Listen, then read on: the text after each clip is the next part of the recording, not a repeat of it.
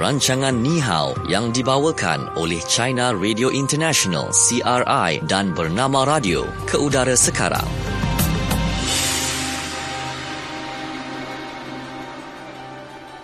Okey, selamat petang uh, kepada anda yang bersama dengan kami pada waktu ini di bernama Radio Stesen Berita Bisnes anda. Jangan lupa untuk ikuti kami di siaran podcast uh, bernama Radio menerusi aplikasi Spotify. Okey, bersama Shu dan juga Nazira uh, sehingga pukul 4 petang nanti dan pastinya untuk segmen pada petang ini iaitu program Ni Hao yang mana ia merupakan uh, kolaborasi antara China Radio International dan juga bernama Radio. Okey. Ya, hari ini kita bersama dengan Andika. Apa mm-hmm. khabar Andika?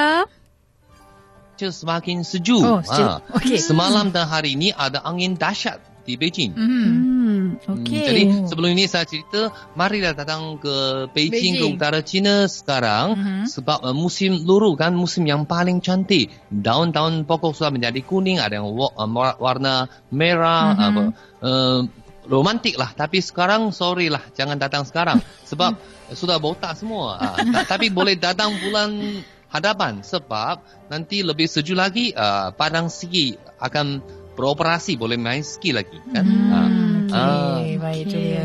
Uh, dah dah orang kata yang yang pemandangan cantik tu dah tak ada dah sekarang ni. Hmm, hmm itu uh, yang pemandangan kan? cantik setahu saya kalau di kawasan pergunungan hanya uh, dari awal bulan Oktober sampai akhir bulan Oktober. Mm-hmm. Tapi kalau di kawasan bandar, uh, contohnya sekarang di di uh, pekarangan siarai masih ada pokok-pokok ada daun kuning tapi sudah kurang dah. Oh, okey, okay. baik tu dia kan. Ah, nantilah tunggu winter lah pergi. Ah, tak lama dah tu. Ah, tak lama Saya mengajar tu. menjadi cikgu mai ski. ya. Oh, hmm. baik baik. Okey, okay, baik. Jangan lupa hari ini dalam program ni kita juga bawakan ya uh, kuis kenali Cina yang mana wang tunai berjumlah RM50 akan menanti para pemenang. Untuk hari ini uh, jawapannya kita uh, uh, sebenarnya sudah pun sediakan dalam uh, segmen fokus di China. Okey, dah tanpa buang masa kita teruskan untuk segmen yang seterusnya iaitu fokus di China. Fokus China. Okey Andika, ha, kita nak bawakan hari ini dalam fokus di China iaitu berkaitan dengan sidang kemuncak BRICS yang ke-11 ya yang bertemakan wujudkan masa depan yang inovatif melalui pertumbuhan ekonomi. Diadakan di uh, Brasilia, Brazil pada 13 dan 14 November. Okey dan hasil cemerlang yang tercapai dalam dekad keemasan yang pertama melalui mekanisme kerjasama BRICS yang menjadikan uh, BRICS sebagai enjin utama bagi pertumbuhan ekonomi dunia dan satu kekuatan juga yang uh, cukup penting bagi mendorong modernisasi sistem tadbir urus global. Presiden China Xi Jinping yang turut menghadiri sidang kemuncak pada kali ini. Uh, jadi Andika boleh kongsikan dengan kita apakah um, hasil sidang kemuncak BRICS pada kali ini serta ucapan penting yang disampaikan oleh Presiden China Xi Jinping. Silakan Andika. Okey, uh, sidang uh, kemuncak BRICS ke-11 ini amat menarik perhatian bukan orang Cina seluruh dunia. Mm-hmm. sebab uh, yang lima negara BRICS, anggota negara anggota BRICS ini menjadi wakil uh, entiti ekonomi baharu di dunia. Sebab uh, ekonomi sekarang uh, ekonomi di negara-negara maju menga- mengalami kemerosotan. Jadi kalau bagaimana pertumbuhan ekonomi seluruh dunia banyak bergantung kepada uh, entiti ekonomi baharu di dunia. Uh, termasuklah uh, lima negara anggota BRICS ini uh, dan resolusi uh, revolusi sains dan teknologi serta transformasi industri pusingan baharu di dunia hmm. uh, memberi peluang besar bagi pembangunan ekonomi negara BRICS manakala fahaman uh, multilateralisme dan fahaman perlindungan pula menjejaskan sistem uh, multilateral perdagangan mengganggu pertumbuhan ekonomi global dan membawa unsur tidak menentu yang tidak stabil terhadap pembangunan negara BRICS. Sehubungan dengan itu, pemimpin dari lima negara BRICS uh, mereka memfokuskan pada peningkatan dan inovasi dalam pertemuan kali ini. Uh, dan negara BRICS perlu uh, terus mengekalkan kerjasama demi menang-menang mm-hmm. memperkembang ekonomi secara terbuka, uh, meneruskan inovasi meneroka peluang pembangunan baharu, memegang fahaman multilateralisme dan prinsip asas hubungan antarabangsa menentang hegemonisme dan politik kekuasaan serta mendorong tata tertib antarabangsa berkembang ke arah yang lebih adil dan rasional. Uh, itu China panggil itu yang BRICS kerjasama BRICS kita panggil dekad ke keemasan. Uh, hmm. Jadi dalam uh, dekad keemasan kedua yang akan datang, BRICS perlu uh, terus memperkukuh kesatu paduan dan kerjasama bersama-sama memperinci pembaharuan sistem tapir uh, urus global dan memberi sumbangan sewajarnya bagi menyelesaikan uh, defisit pembangunan uh, dan defisit ta, uh, tapi urus di dunia. Mm-hmm. Dan Presiden uh, China Xi Jinping uh, itu beliau menghadiri berbagai uh, aktiviti dalam sidang kemenja BRICS kali ini dan menyampaikan uh, beberapa ucapan yang penting. Uh, contohnya ketika uh, beliau menyampaikan ucapan dalam majlis penutupan forum perniagaan BRICS, uh, beliau berkata, uh, keyakinan dan tindakan kondusif kepada uh, itu BRICS sangat penting. Hubungan uh, rakan uh, revolusi industri baharu negara BRICS merupakan satu titik berat dalam kerjasama ekonomi BRICS dan hubungan rakan revolusi industri baharu negara BRICS dilihat akan menjadi uh, tunjang keempat yang menyokong kerjasama negara BRICS seperti pembangunan ekonomi, keselamatan politik, dan kerjasama sosial budaya uh, dan inisiatif tersebut selaras dengan keperluan pembaharuan dan revolusi industri dan sains dan teknologi pusingan baharu dan uh, bermanfaat bagi negara BRICS untuk meneroka bidang kerjasama baharu saling melengkapi dengan kelebihan masing-masing mm-hmm. meningkatkan kecekapan kerjasama serta mempercepat peralihan penggerak lama uh, dengan penggerak baharu uh, dan penaitarafan industri uh, dan ke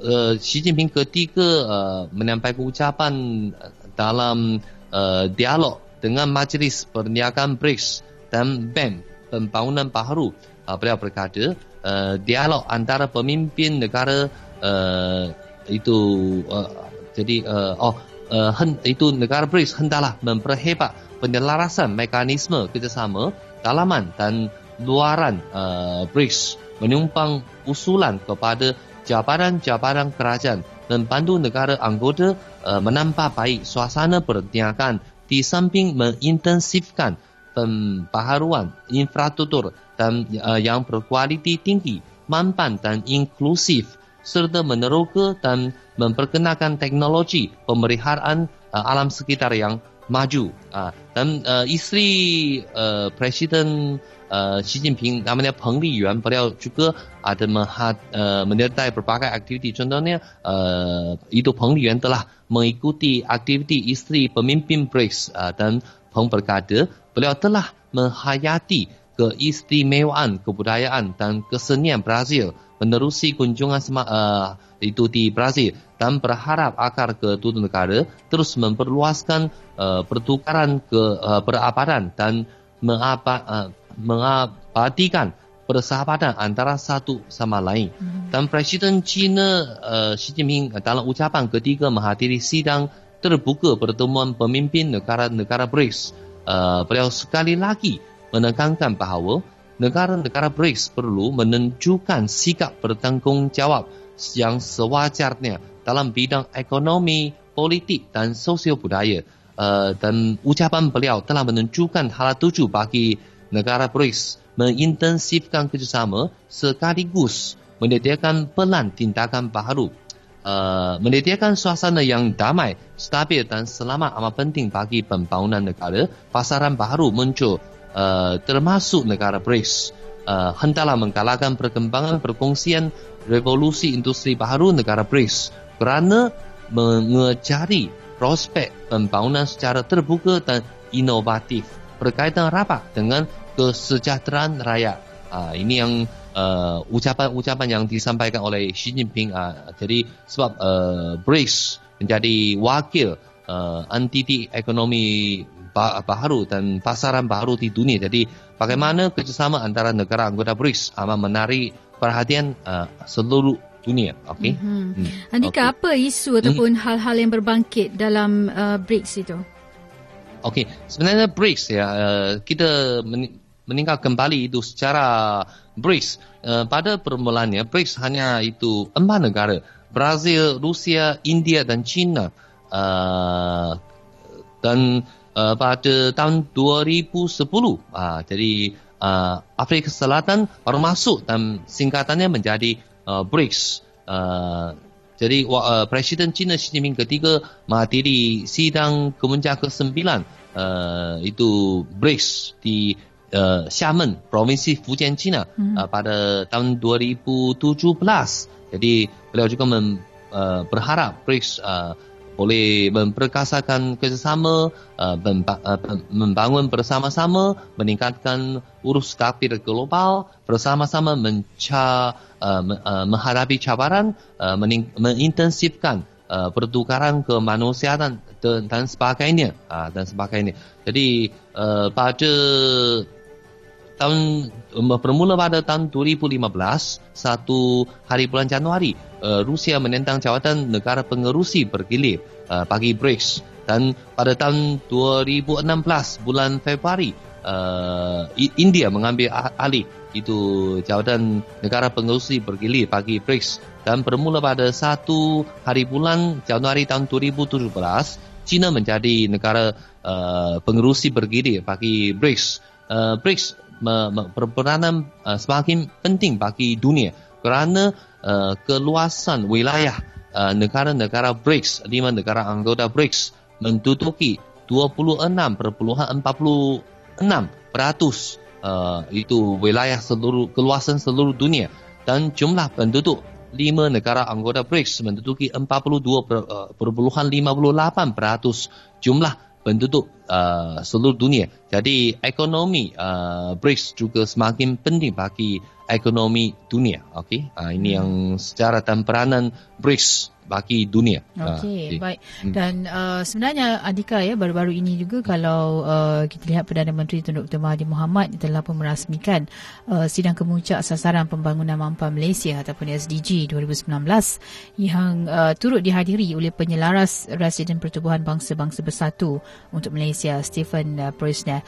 Dalam ucapannya uh, Tun Dr Mahathir Mohamad berkata penerapan teknologi baru yang dilihat penting dalam mencapai matlamat pembangunan mampan ataupun uh, Sustainable Development Global SDG yang uh, memandangkan adanya keperluan mempercepatkan kemajuan untuk memenuhi matlamat menjelang 2030.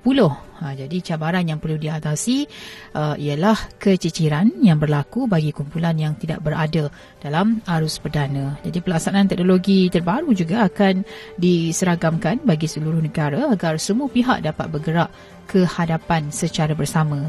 Okey dan di samping itu juga mana kerajaan akan memberi sepenuh perhatian terhadap perkembangan teknologi dan inovasi kerana masih ada peluang dan risiko yang belum diketahui apabila melaksanakan perkara baru.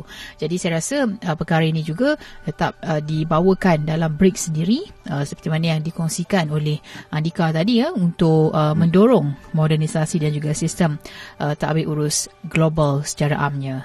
Hmm, Okey, baik itu dia dalam fokus di China yang kita bawakan iaitu mengenai uh, sidang kemuncak BRICS ke-11 yang temanya mewujudkan masa depan yang inovatif melalui pertumbuhan ekonomi diadakan di Brazil. Okey, baik dan okay. sekarang ini kita mula kita bawakan untuk um, fokus apa kata anda. Fokus apa kata anda? Okey baik untuk fokus apa kata anda kita paparkan di uh, Facebook bernama Radio. Anda juga boleh komen dari semasa ke semasa. Kita akan bacakan komen anda. Okey, soalan yang kita ajukan adalah adakah anda mengetahui BRICS?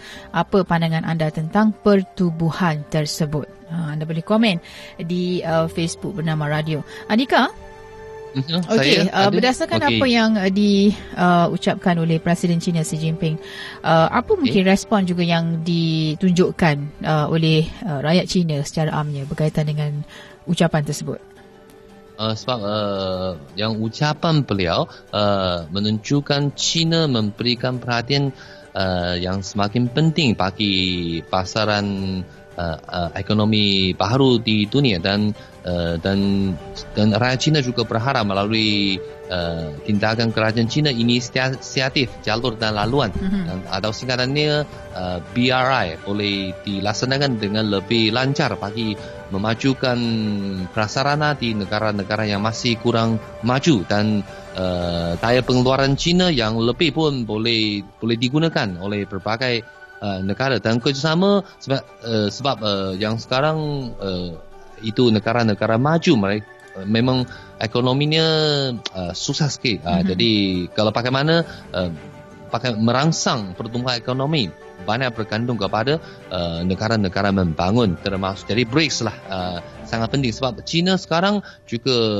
dia perkembangan ekonomi menjadi perlahan. Jadi uh, rakyat China berharap uh, tentu berharap kesejahteraan uh, kesejahteraan raya boleh dijamin dan pertumbuhan ekonomi China boleh diteruskan jadi jadi mereka berharap BRICS uh, negara-negara BRICS boleh meningkatkan kerjasama mm-hmm. bagi mencapai matlamat tersebut. Okey. Uh. Mm-hmm. Okey. Baik. Antara komen yang kita nak baca di uh, media sosial berkaitan dengan BRICS. Okey. Ini yang dikatakan oleh rakan kita uh, Faizal katanya. Uh, kalau kita lihat kepada keseluruhannya, uh, pastinya ia juga mem- memberi penekanan terhadap uh, kesan uh, yang pastinya apa yang diharapkan adalah uh, satu penyelenggaraan secara bersama dan dasar yang dipersetujui secara bersama supaya uh, dari segi pembangunan dan nak pula sekarang ni ada uh, orang kata kemajuan dari segi teknologi dapat dibangunkan dengan lebih efisien dan serentak. Hmm. Uh. Kata Johan Arif tak berapa familiar dengan BRICS. Hmm. Cuma tahu BRICS ni ahli dia Brazil, Rusia, India, China dan South Africa. Hmm. Hmm. Okey dan kata Fauzia uh, semoga BRICS ini dapat mewujudkan persekitaran keselamatan yang tenteram dan stabil, memegang peluang uh, dalam pembaharuan inovasi, mendorong perkembangan perkongsian rakan akan evolusi industri baru negara BRICS dan juga menggalakkan saling uh, kita belajar dan terus memperluaskan interaksi sosio-budaya. Mm-hmm. Kata Donny Lim pula, emerging economies ada potensi pasaran masa depan. Okey, itu antara komen daripada rakan-rakan kita mm-hmm. dalam uh, fokus apa kata anda. Ya, yeah. okey. Baik, Andika kita berehat dulu seketika. Kembali okay. seketika nanti kita akan bawakan apa yang kita nak ketengahkan dalam fokus di Malaysia. Terus dengarkan program Ni Hao yang dibawakan oleh China Radio International dan bernama Radio. Bernama Radio, stesen berita bisnes anda. Setakat Ogos 2019, terdapat 700 atau 77% saham patuh syariah yang tersenarai di Bursa Malaysia. 597 saham tersenarai di papan utama, 96 saham tersenarai di papan ACE dan tujuh saham tersenarai di papan LEAP. Apakah rasanya angka ini kepada anda sebagai pengusaha, pengilang maupun pengguna? Analisis pasaran serta kesannya kami kongsi di Bernama Radio. Bernama Radio, stesen berita bisnes anda. Kesatuan Eropah atau EU terdiri daripada 28 ahli negara Eropah yang bermula pada tahun 1957. Penyatuan Eropah dari pelbagai segi merupakan kemajuan struktur yang utama kepada ekonomi dan lanskap kewangan dunia. EU kini merupakan pasaran bersepadu yang terbesar di dunia. Kami rangkumkan perkongsian terkini di Eropah dan menyampaikan banyak idea serta perspektif yang baru kepada anda. Dengarkan dalam program Atlas EU yang diterbitkan oleh Fahmi Idris dan saya Nurul Firdaus setiap Selasa pukul 12.30 tengah hari.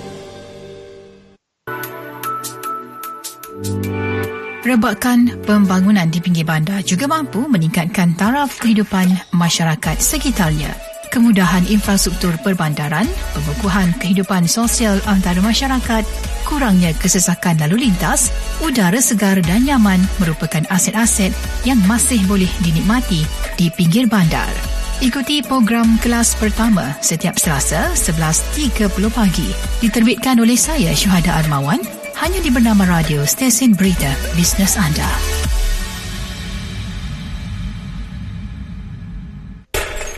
Jabatan Perangkaan Malaysia melaporkan pada suku pertama 2019 negara merekodkan seramai 516,600 penganggur. Pada masa sama, seramai 238,286 penganggur termasuk 174,327 siswaza mendaftar sebagai pencari kerja aktif dengan Jobs Malaysia di bawah Jabatan Tenaga Kerja JTK Semenanjung.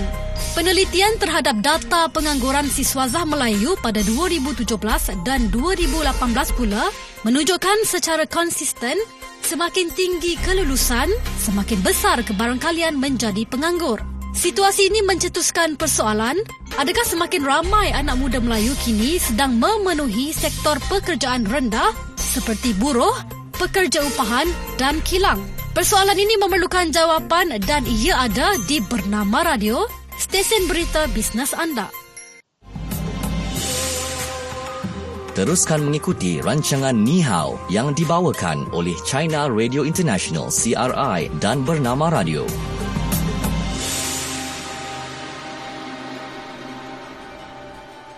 Okey, kembali waktu ini dalam uh, program uh, Ni Hao dan masanya untuk kita bawakan Fokus Malaysia. Fokus Malaysia. Okey baik untuk uh, fokus di Malaysia pada hari ini uh, kita nak kongsikan berkaitan dengan uh, wang palsu. Uh, Nazira pernah jumpa wang palsu Nazira? Pernah? Pernah, pernah dapat. Pernah dapat masa beli uh, uh, apa kata kita beli kan dapat duit baki kan? Saya tak adalah dapat tu ni cuma pernah tengok. Oh pernah uh, tengok kawan yang dapat tu. Oh, Okey, selalunya Tapi setahu uh, saya di Malaysia kalau saya beberapa kali ke Malaysia tak pernah jumpa duit ringgit yang palsu. Ha. Uh, duit palsu sebab setahu saya Malaysia kurang. Uh, ha. okay. Dulu China banyak juga. Uh, tapi sekarang semua e-bayar kan. Ha, senang. Duit palsu RM100 biasa. Uh, selalu gitu ha. kan. RM50 dan juga RM100 yang yeah. dipalsukan. Hmm. Okey. Uh, kebarangkalian ya, untuk kita menemui wang kertas palsu memang sangat rendah lah. Uh, mungkin ada kes-kes yang terpencil.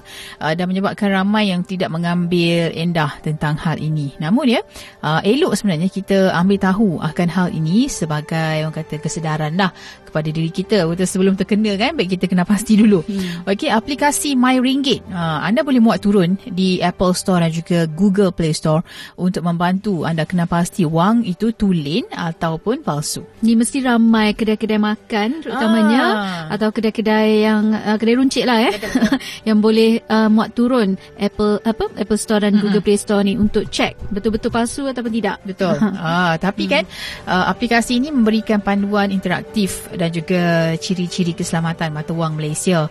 Termasuklah piawaian kualiti bagi mata wang tempatan. Ada juga nasihat umum dan juga maklumat tambahan dalam apps itu walau bagaimanapun ya uh, pada kali ini uh, kita nak kongsilah secara ringkas ya bagaimana untuk kita kena pasti wang kertas itu palsu ataupun tulen. Okey, mengenai pasti sama ada wang kertas yang anda terima itu benar-benar tulen ataupun palsu, sebenarnya taklah susah pun. Uh, sebabnya uh, wang kertas Malaysia ni ada gabungan ciri-ciri keselamatan terkini yang uh, sukar untuk dipalsukan. Uh, Okey, dan kita nak kena pastilah ada empat aspek iaitu rasa, kita boleh lihat, padankan dan juga periksa. Ha, ha dia rasa dia. bukan rasa rasa kertas tu tak rasa kena pegang lah juga ha. kan ha. sebab apa uh, kita boleh tengok kualiti ataupun ciri cetakan tu yang timbul ataupun tidak sebab apa wang kertas tulen dicipta menggunakan uh, substrate ataupun uh, bahan yang bermutu tinggi uh-huh. dan ia menjadikan ia unik dan berbeza lah daripada kertas biasa yang mempunyai cetakan kurang bermutu serta ciri keselamatan tiruan dan anda boleh periksa ciri-ciri cetakan timbul yang terdapat pada pot portrait di wang kertas, uh, angka denominasi dan juga teks dengan ciri-ciri contohnya satu, uh, ciri-ciri pik Ya, ciri-ciri pik ini dapat dikesan di bahagian tengah wang kertas. Mm-hmm. Uh, jika dilihat dari sudut yang berbeza, anda boleh nampak angka tu uh, di pertengahan kotak. Uh, contohnya kalau katalah RM50, uh, angka 50 tu ia dicetak untuk wang kertas uh, denominasi RM50. Mm. Uh, jadi boleh tengoklah dia timbul sedikit. Ha, uh, mana boleh rasa lah mm-hmm. benda, benda jari kita pun dah boleh rasa dah. Okey, uh, tan tanda palang telus. Uh, Okey, sebenarnya bunga raya di bahagian atas uh, dan bawah wang kertas adalah sama pada kedua-dua belah pembukaan depan dan juga uh, belakang wang kertas itu. Okey, dan satu lagi cetakan intaglio uh, pro- potret yang di-Pertuan Agong pertama, nombor denominasi corak dan juga perkataan Bank Negara Malaysia. Nah, itu adalah dicetak dengan beberapa lapisan dakwat halus untuk menghasilkan kesan timbul. Mm-hmm. Uh, kalau kita rasa tu rasa macam uh, dapat kan kita rasa macam kataan Bank Negara Malaysia tu mm. kita dapat rasa apa uh, denominasi corak uh, tu kita boleh rasa dengan menggunakan jari kita. Jadi harus diingatlah uh, wang kertas palsu berkualiti rendah. Ha, mm-hmm. Ia kebiasaannya dicetak pada kertas biasa menggunakan pencetak dan mesin salinan warna yang biasa sahaja. Mm. Ha, dan oleh itu... Uh, Syu, uh, orang kata orang kata uh, kan uh, golongan yang mana tidak pernah kena wang palsu tahu tak? Golongan mana? Siapa? Uh, itu OKU orang putih. Ah betul. Uh, sebab mereka hmm, bukan betul, lihat, mereka mereka rasa. Ah, uh. mereka, saya saya kagum ya bila uh, bercakap tentang golongan ataupun mereka yang kelainan upaya ini hmm. yang mempunyai uh, masalah penglihatan.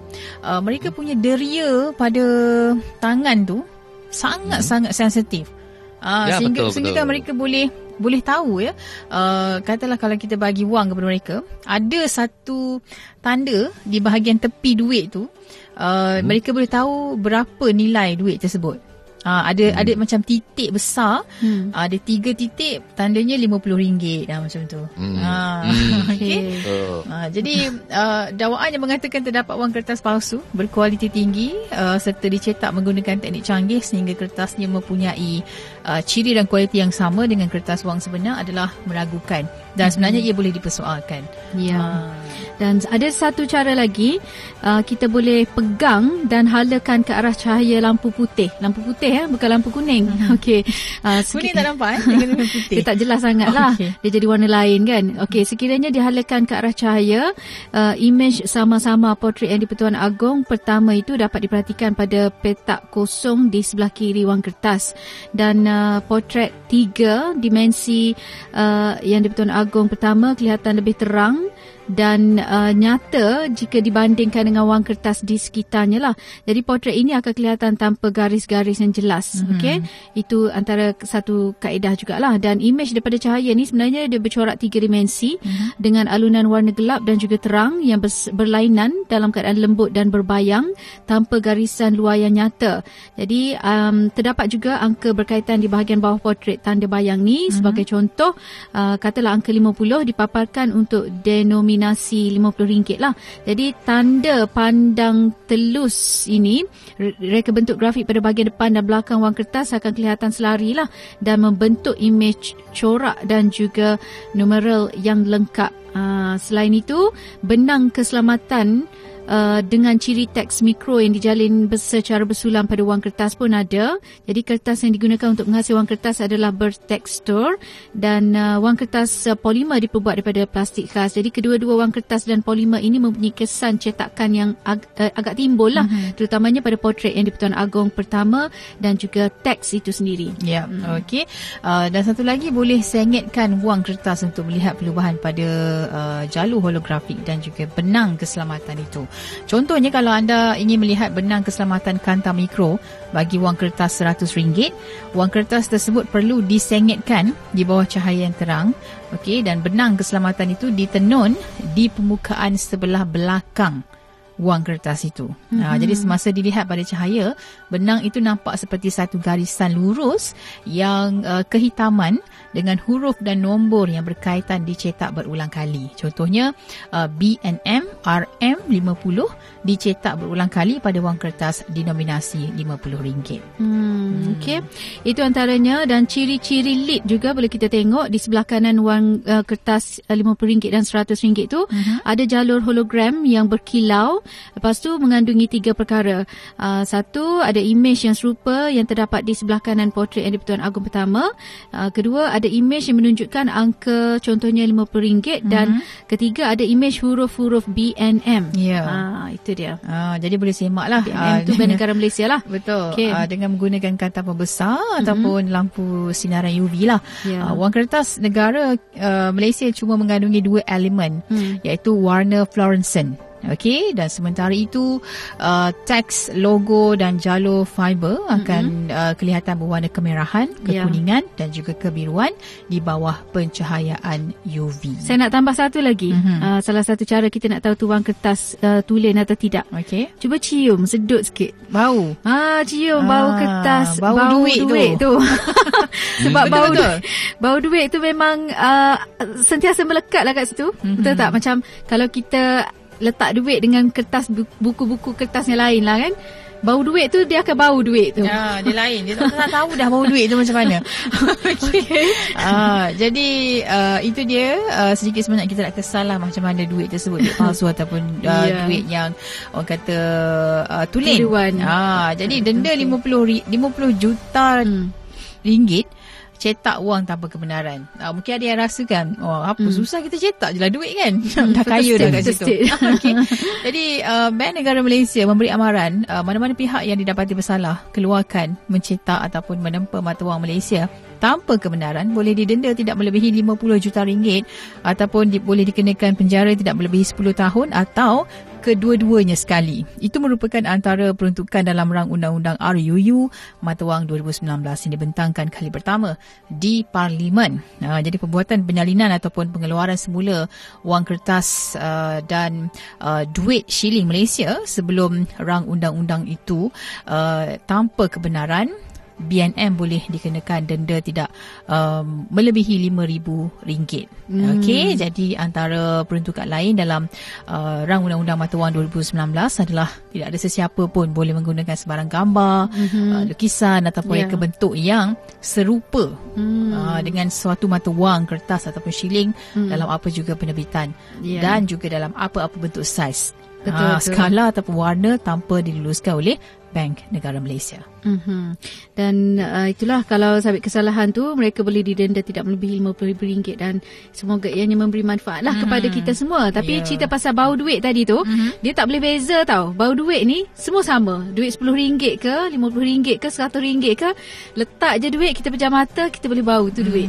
Mm, tu kertas ke Tapi duit? kalau ada yang buat perfume macam bau duit macam mana Nazia? Sembuh. Salah tak? Dia sembuh dekat dekat dekat duit tu memang rosak lah bau. kan. Itu. Okey baik itu uh, berkaitan dengan duit. Uh, okey dan uh, kita nak kembali sekejap saja lagi untuk kita kongsikan kuis kenali Cina. Okey terus yeah. dengarkan Ni Hao yang dibawakan oleh China Radio International dan bernama radio. Anda kaki melancong, suka melawat ke tempat-tempat menarik serata dunia? Pastilah momen-momen indah sepanjang perjalanan wajib anda abadikan sebagai kenang-kenangan. Jom sertai pertandingan video pendek Anjuran Pusat Kebudayaan Cina CCC di Kuala Lumpur dan anda berpeluang memenangi hadiah wang tunai RM5,000 dan tiket penerbangan ulang alik ke China dengan tema China Beyond Your Imagination. Mari rebut peluang ini dengan menghantar video kreatif anda. Durasi bagi setiap penyertaan adalah di antara 1 minit hingga 5 minit dan setiap penyertaan mestilah menepati tema dengan membawa mesej perkongsian pengalaman yang terindah dan terbaik semasa berada di China. Muat naik video pendek anda di Facebook beserta hashtag China Beyond Your Imagination, hashtag CCCKL Video Contest 2019 dan hashtag Visit China. Selain itu, hantar penyertaan lengkap di laman Facebook China Cultural Center di Kuala Lumpur. Tarikh tutup penyertaan pada 9 Januari 2020. Jadi tunggu apa lagi? Sertailah sekarang. Kapsul program malam ini. Kalau kita lihat hari ini memang uh, persaingan pasaran kerjaya pada hari ini memang sangat sengit. Kita boleh lihat laporan tahunan yang dikeluarkan oleh Kementerian Pendidikan Malaysia untuk tahun 2018 contohnya kita melahirkan sekitar 290,000 graduan eh di semua peringkat lah di semua peringkat IPT ni eh. dan dari jumlah tersebut eh 290,000 tu sekitar 20% sedang menganggur. Quite a high number eh? dan selebihnya sekitar uh, lebih kurang 60% bekerja, 15% lagi melanjutkan uh, pelajaran dan lebih kurang 15% melanjutkan pelajaran dan 5% lagi sedang menunggu penempatan. Uh, dan dia orang ni ada yang uh, tunggu posting, uh, ada yang sambil-sambil tu meningkatkan kemahiran masing-masing. Dan kalau kita lihat dalam konteks universiti awam eh UPSI sebagai salah sebuah universiti awam kadar pengangguran keseluruhan eh universiti awam pada ketika ini adalah sekitar 3.7%. Ini menunjukkan daripada 68,000 graduan kita masih ada lagi yang tidak mendapat uh, pekerjaan. Dr. Muhammad Asri Muhammad Nur yang merupakan Dekan Fakulti Pengurusan dan Ekonomi FPE Universiti Pendidikan Sultan Idris. Kapsul program malam ini. Infobis dipetik dari YouTube. Abdul Basit, CEO Beyond Success. Perlukah rekod cash flow setiap bulan? Baik, jawapannya tak perlu kalau anda nak syarikat anda lingkup. Tak perlu kalau anda memang ready untuk syarikat anda musnah. Tak perlu kalau anda memang tidak ada intention, tidak ada keperluan, tidak ada niat mahu kembangkan syarikat. Jika anda mahu kembangkan syarikat, mahu automatekan syarikat, mahu bisnes anda akan terus berkembang dan sustain dalam tempoh masa yang tertentu yang lama, maka record itu perlu. Kenapa record itu perlu? Jawapannya adalah kepada MCA. Ha, MCA. Bukan Malaysian Chinese Association. MCA adalah M. Kenapa? Sebab boleh kita monitor. Kita boleh monitor tahu berapa duit sel syarikat setiap bulan. Kita boleh monitor jualan paling banyak datang daripada produk mana, datang daripada tempahan mana, datang daripada ordering mana. Yang kedua, C. C apa dia? C adalah control. Bila kita tahu ada produk yang tidak laku, bila kita tahu jualan itu menurun, kita ada kuasa untuk nak kontrol barang apa yang perlu order tambahan, barang apa yang tidak perlu order, tidak perlu tambah. Kenapa kita perlu kontrol? Sebab tuan-tuan dan puan-puan, bisnes tanpa ada kontrol, bisnes itu sukar untuk berkembang. Hari ini ramai orang tidak ada apa? Tidak ada monitoring data. Bila tak ada monitoring data, dia tak boleh kontrol. Bila tak boleh kontrol, itulah yang terakhir adalah A. Apa dia? Dia tak boleh nak adjust. Kenapa tak boleh nak adjust? Sebab dia tak boleh nak kontrol. Kenapa tak boleh nak kontrol? Sebab dia tidak ada monitoring data. Biasanya orang bisnes, dia buat bisnes dalam keadaan dia agak-agak. Faham agak-agak? Ha, esok laku kot. Hari ni ha, bisnes okey kot. Hari ni bisnes ha, banyak customer kot. So, jangkaan dan demi sangkaan banyak dibuat oleh orang bisnes. Sebab itulah banyak yang buat bisnes, mereka dalam keadaan yang tidak stabil. Kejap ada, kejap tak ada. Bukan saya menindakkan rezeki, tidak rezeki Allah itu ada. Tapi usaha kita itu yang tiada. Usaha untuk tambah baik. Usaha untuk ada monitoring system. Usaha untuk tengok data supaya kita boleh kontrol dan kita boleh adjust apa yang longgar. Tuan-tuan, perlu atau tidak record cash flow setiap bulan? Jawapannya sangat perlu supaya anda tahu bila jualan itu naik, bila jualan itu turun, bila patut anda bertindak jika berlaku perkara yang tidak diingini. Moga-moga membantu untuk anda faham tentang bisnes. Abdul Basit, CEO Beyond Success. Infobis. Teruskan mengikuti rancangan Ni Hao yang dibawakan oleh China Radio International CRI dan Bernama Radio.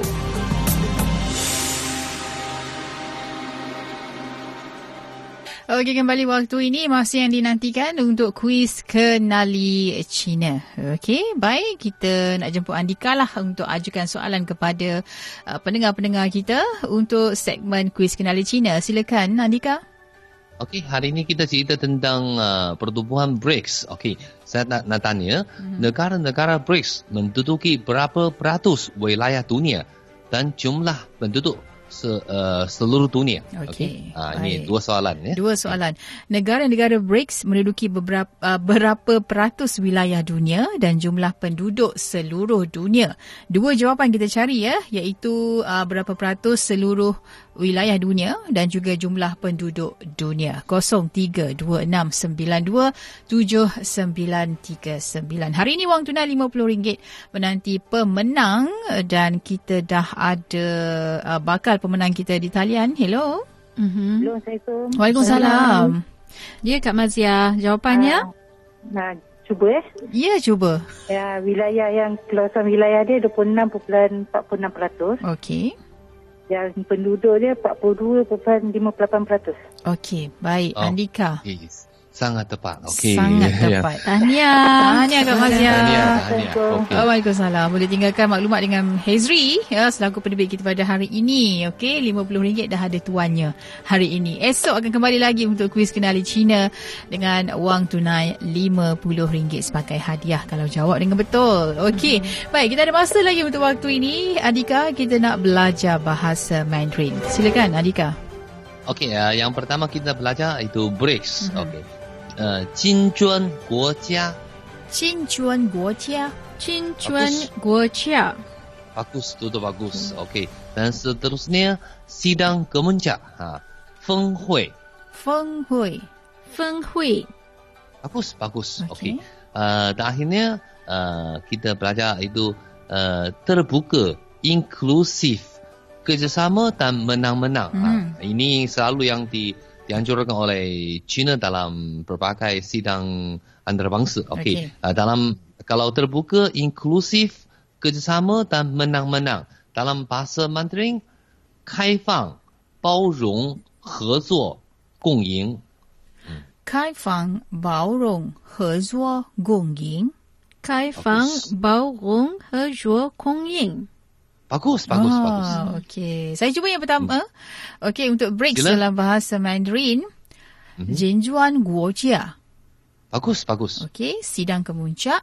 Feng Hui.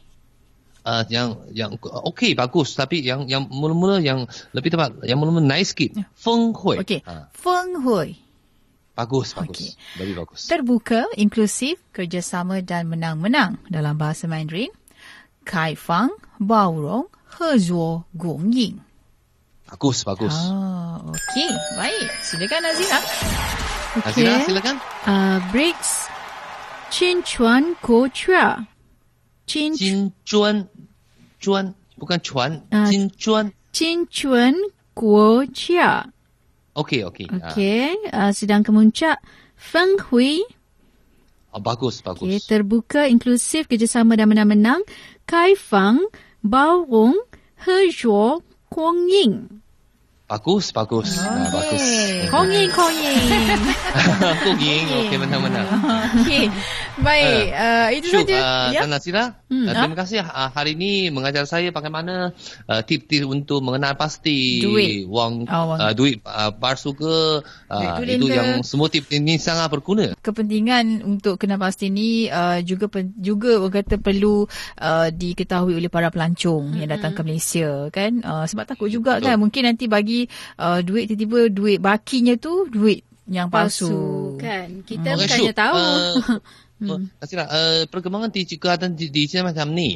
Dulu ada uh, wang palsu uh, dan kemudian uh, saya rasa hampir semua kedai-kedai termasuk kedai runcit itu tepi jalan Mhm. pun sediakan mesin untuk mengira duit. Dia Hmm. se- se- dia uh, fungsinya bukan hanya mengira duit sahaja. Dia boleh mengenal pasti wang yang dikira itu asli atau palsu. Oh. Jadi mereka sa, satu ke, keping uh, satu sekeping wang kertas pun mereka melalui pengira duit itu. Jadi Okey. boleh uh, boleh tahulah jadi palsu ke tidak boleh kan. tahulah wang Hmm. palsu atau atau tidak. Ah, dan tapi sekarang mesin itu pun sudah tak, tak laku lagi sebab Ya. semua e-bayar di Ya, sini. betul. Ah. Tapi yang penting kita kena sama-sama cakna lah tentang uh, bagaimana nak kena pasti duit palsu ataupun uh, duit Ya. tulen ni kan. Uh, sebab tak nak terkena. Mungkin sebelum tak, tak pernah kena pun. Takutlah lepas ni kan uh, kita jumpa kita boleh nilai sendiri. Okey. Betul, Okey, betul. baik. Andika terima kasih untuk hari ini. Kita akan jumpa lagi esok ya untuk program Ni Hao dan mewakili penerbit Ni Hao Hezri Rahil serta uh, bersama dengan unit terbitan berita pada hari ini. Saya Syuhada Armawan. Dan saya Nazira Noran. Mhm. Kita jumpa lagi. Okey. Bye-bye. Okay, jumpa lagi. Bye-bye. Sekian rancangan Ni Hao yang dibawakan oleh China Radio International CRI dan Bernama Radio.